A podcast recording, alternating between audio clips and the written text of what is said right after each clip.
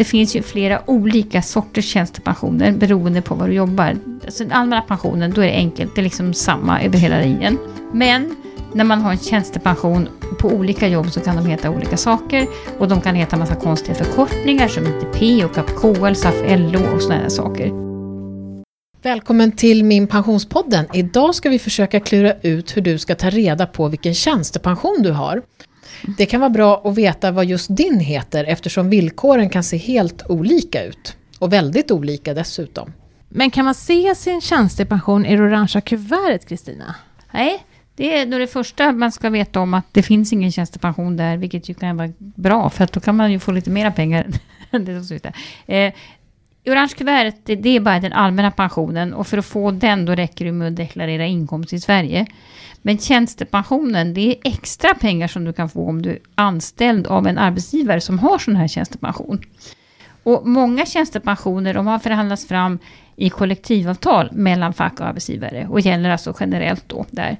Eh, men det kan finnas andra lösningar också. Jaha, men eh, hur vanligt är det att man har en sån här tjänstepension då? Jag skulle vilja säga att det är vanligt. Man brukar säga att ungefär 80% av alla som jobbar har en tjänstepension, alltså alla som har anställning. Och jobbar man i en offentlig sektor, då har du alltid det. Och jobbar du hos en privat arbetsgivare, då har du det nästan alltid kan man säga. Men hur vet jag då om jag har en eller inte? Ja, alltså det bästa är faktiskt att fråga. Mm. Eh, och man, det kanske fråga vem? Ja, man kanske räcker med att man faktiskt frågar en arbetskamrat som har jobbat där ett slag. Jag tror att eh, det är ganska många människor som har koll på att ha en tjänstepension eller inte. Och man tycker liksom att det är besvärligt att fråga på mm, liksom HR-funktionen eller något. Men det är ju ingenting som är liksom besvärande att fråga om man har tjänstepension. Det är ju lite grann en hygienfaktor tycker jag. Så att man behöver inte fråga direkt, har jag tjänstepension? Man kan ju fråga lite fint, Va, vad heter egentligen tjänstepensionen som vi har här? Mm. Och vad menar du heter? Har den namn också? Eller vad, är de, vad menar du med det? Ja, just det, de heter Bertil och Karin. Ja. ja. Eh, ja, det är så här att det finns ju flera olika sorters tjänstepensioner beroende på var du jobbar. Alltså den allmänna pensionen, då är det enkelt, det är liksom samma över hela linjen. Men när man har en tjänstepension på olika jobb så kan de heta olika saker. Och de kan heta massa konstiga förkortningar som ITP och KL, SAF, LO och sådana saker. Ja, så om jag får ett brev från Collectum, är det också en sån här då? Ja, det kan man ju tro. Eh, man kan säga att det är Collectum är avsändaren. Eh, men du, då ska du öppna kuvertet och, och titta inuti kuvertet. För där står det faktiskt vad tjänstepensionen heter också. Mm, men om jag inte har någon aning, finns det någonstans jag kan vända mig och få reda på ja, vad som ju, gäller för mig? Vi kan ju börja med det där brevet från Collectum, för det kan vara en ganska bra ledtråd. Om du öppnar det, då kommer du få veta vad just din tjänstepension heter om du har Collectum som valcentral. Och vad är valcentral då? Jo, det är ju dit arbetsgivarna skickar de här pengarna som ska gå till din tjänstepension. Och andra valcentraler, de kan heta Fora, Pensionsvalet eller SPV till exempel. Man kan kolla om man har ett gammalt kuvert kvar. Eh, och det är samma sak där. Har man fått något brev från dem, så öppna det och läs, för där står vad din tjänstepension heter. Så de här valcentralerna, vad, är det som en växel eller vad ska man mm, säga? Bra. Just för att arbetsgivarna, när de har sagt att du ska få tjänstepension, då ska de ju skicka pengarna någonstans. Och då har du vanligtvis, eller på många håll i alla fall, möjlighet att välja hur du vill att de här pengarna ska bli placerade. Man skickar inte pengarna direkt till banken, utan liksom det går via den här valcentralen som bokför och kollar att det blir rätt på alla vis. Och dessutom informerar dig om eh, vilka pengar du har fått, om du har återbetalningsskydd och en massa, massa annan information som du kan få om din tjänstepension. Men om man då har fått massa brev och öppnat och, slängt de här breven då i papperskorgen. Till exempel om jag fått ett brev från AMF. Vad är AMF? Är det en tjänstepension? Mm, nej, fast det tror många och jag förstår att man tror det. Det är så mycket förkortningar och så mycket namn. AMF det är just ett sånt här bolag som kan förvalta din tjänstepension. Och det samägs av LO och Svenskt Näringsliv, för de är ju då arbetsmarknadens parter som vill se till att du får de här tjänstepensionspengarna och att de blir schysst förvaltade. Men då måste man vara med i facket för att få tjänstepension, eller? Kan den heta liksom SACO eller TCO eller sådär då? Mm, nej, inte det heller, för det är ju namn på fackliga organisationer, inte på själva tjänstepensionen. nej, utan tjänstepensionen har ett eget namn. Och man behöver inte vara med i facket. Man får tjänstepensionen då om det är någonting som finns på ditt jobb. Och det kan ju vara skönt att veta. Ursäkta att jag tjatar, men jag vet fortfarande inte hur jag ska få reda på vilken tjänstepension jag har. Nej. Jag ska fråga min arbetsgivare eller mina kompisar sa du, men ja. ja. Det har man sagt att ja, vem säger att de har rätt liksom? Kan jag lita på dem? Ja, det, det, får vi väl ändå hoppas. Eh, är du osäker så kan man faktiskt fråga någon i ledningsfunktionen eller något, för att åtminstone de som ska skicka iväg pengarna till valcentralen borde ju förhoppningsvis veta vad du har för tjänstepension. De brukar ju som sagt ha olika förkortningar.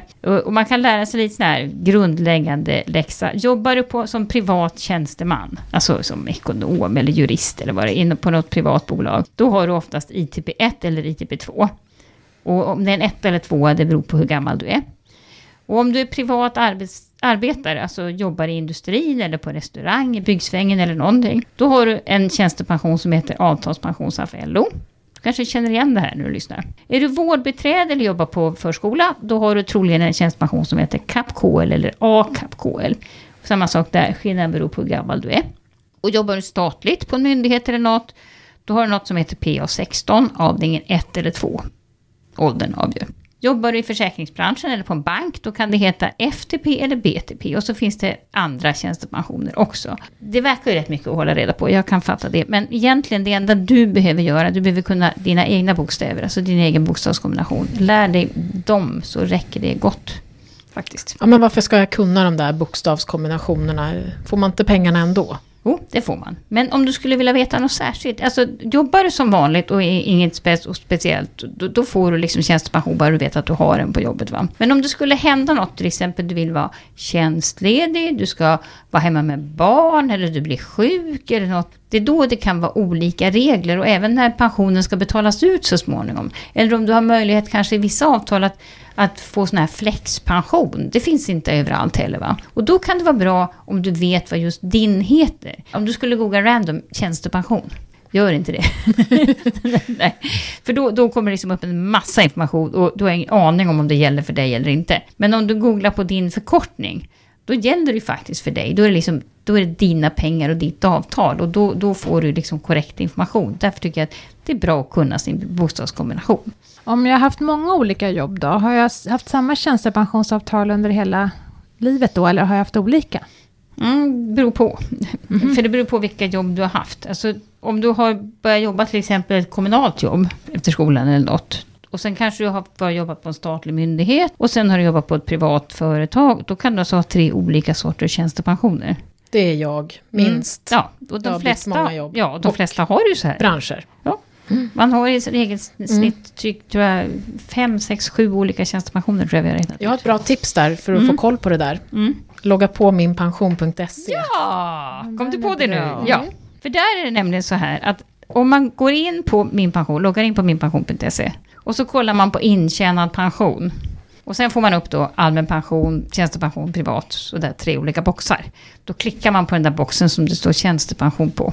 Då kommer det upp en massa sådana här var, var dina pengar finns någonstans. Men framförallt så ska man titta på vad, vad de där pengarna heter. För då står det förmodligen statlig pension PA16, eller så står det privat... ITP och så ITP, står det. ja. Mm.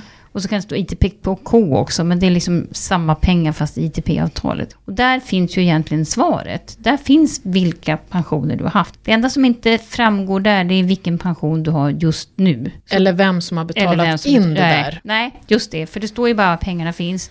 Det står inte att du har jobbat i Skövde kommun eller någonting. Tyvärr. Vi hoppas på att få de där information. Det är, det är de där valcentralerna, där, de sitter på det. Så småningom kanske vi har det hos oss också. Men du kan i alla fall få den här tydliga ledtråden, det här, de här tjänstepensionsförkortningarna har jag haft. Och det är ju gott nog, Men kan man slå ihop dem där på något sätt? För för mig så blir det lite slattar. Man tycker att det är inte så mycket pengar som ligger i en del av de där, för det var ju länge sedan jag jobbade där. Mm, kan, det finns många som tycker att det vore bra. Det kan vara liksom 500 spänn och sånt. Ja, visst. Så det är ju inget bra, men, men det här är ju alltså olika avtal, då är det ju ganska svårt att blanda. Mm. Men är det samma avtal då? Om jag har varit i samma avtal hela livet? Nej, inte ens då, inte än i alla fall. Jag tror att det finns väl tankar på att det ska kunna gå i framtiden, men jag tror inte det kan riktigt än. Men det vore väl bra, va? Men man kan ju också känna att pengarna försvinner ju inte bara för att du byter jobb. Det är inte så att, oh, jag hade en statlig pension och sen bytte jag till ett privat företag så fick jag ingen statlig pension med mig. Men det får man ju. Alltså det samlas, liksom, du har ju, precis som du, du har en hög med små säckar mm. med pengar. Det enda är ju då att om du har en väldigt liten slatt, den där 500 då blir det ju avgifter på den eh, och så blir det lite värdeutveckling. Och har du otur då så är avgifterna större än värdeutvecklingen och då har du inga pengar kvar. tough luck, det här kan man inte göra någonting åt än. Så är det. Okej. Alltså Ja. de här förkortningarna då, ITP och vad sa du, PA16, CAP, KL, alltså vad är logiken? Det är inte så pedagogiskt det där. Nej. Namnsättningen tänker jag på. Nej, alltså förhandlare, de är säkert duktiga på att förhandla, men pedagogik är nog inte deras liksom starkaste gren. Eller också, jag menar de gillar förkortningar, så verkar det vara. ITP, det står alltså då för Industrins och Handelns tjänstepension, och den har liksom funnits i hundra år, så att då var det väl liksom... Ja, det är väl enkelt det. att Ja. tuffa på.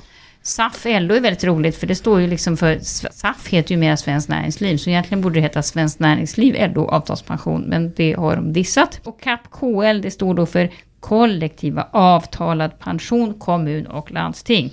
Ja, lätt som en plätt. Hörni, om man ska summera det här nu då, hur gör vi då? Vad säger vi? Ja, jag tycker, lär dig vad tjänstepensionen heter. Det, det, man, det, det är ändå så, inte speciellt jobbigt att ta reda på det. För kan man det så blir det så mycket enklare sen. Va? För då, då, då vet man vad man ska söka på, man liksom känner igen sitt eget avtal. Och, och jag tror faktiskt att man kan fråga på jobbet. Har man otur så svarar de väl fel, men man kanske kan fråga flera för säkerhets skull. Och så gamla tjänstepensioner då, som man har haft på andra jobb, som alltså kan vara annorlunda än de du har idag. Då loggar du in på min pension. Och om du har gjort det här, då har du ju faktiskt jättebra koll på din pension.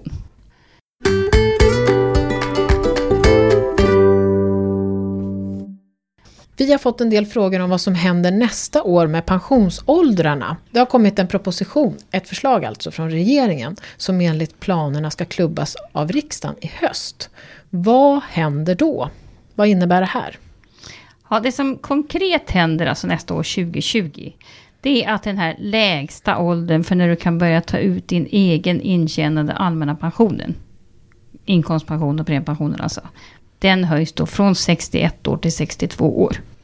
Så att om du till exempel är född 1959 och hade tänkt dig att börja ta ut pensionen när du fyller 61 år, ja, då kommer inte det att gå. Utan då får du vänta tills du fyller 62 år. Vad som står i förslaget också, det är att någonting som kommer att, inte att hända, inträffa 2020, men man kommer så att säga ta första steget för det. Och det är att man vill införa någonting som heter riktålder. Och det innebär att den lägsta åldern för när statliga stöd ska betalas ut till pensionärer, alltså garantipension, bostadstillägg och sådär, det är ju 65 år idag. Det kommer i framtiden att höjas successivt. Man kommer att bestämma det sex år i förväg. Så det man bestämmer år 2020, nästa år alltså, då kommer man att bestämma att riktåldern år 2026 ska vara 67 år. Och det innebär då alltså att är man född 1960 då får man alltså vänta till 67 års ålder för att få till exempel garantipension. Det, det är det vad man har klubbat. Sen kommer det komma successiva höjningar längre fram. Men det, man, det kommer man inte klubba i riksdagen i höst utan, utan längre fram. Följer alla andra system med här då? Ja, så är ju tanken. A-kassa Ja, och ja. allt det här. Men, men det här är ingenting, så- alltså, det är bara två grejer som klubbas av riksdagen i höst. Och det är det här med 62 år och den här riktåldern. Sen så mycket skrivningar om att det ska följa med och så. Men det kräver ju så att säga ytterligare beslut som kommer att landa längre fram. Du har lyssnat på Min Pensionspodden där vi idag har pratat om hur du kan ta reda på vilken tjänstepension du har och vad den heter.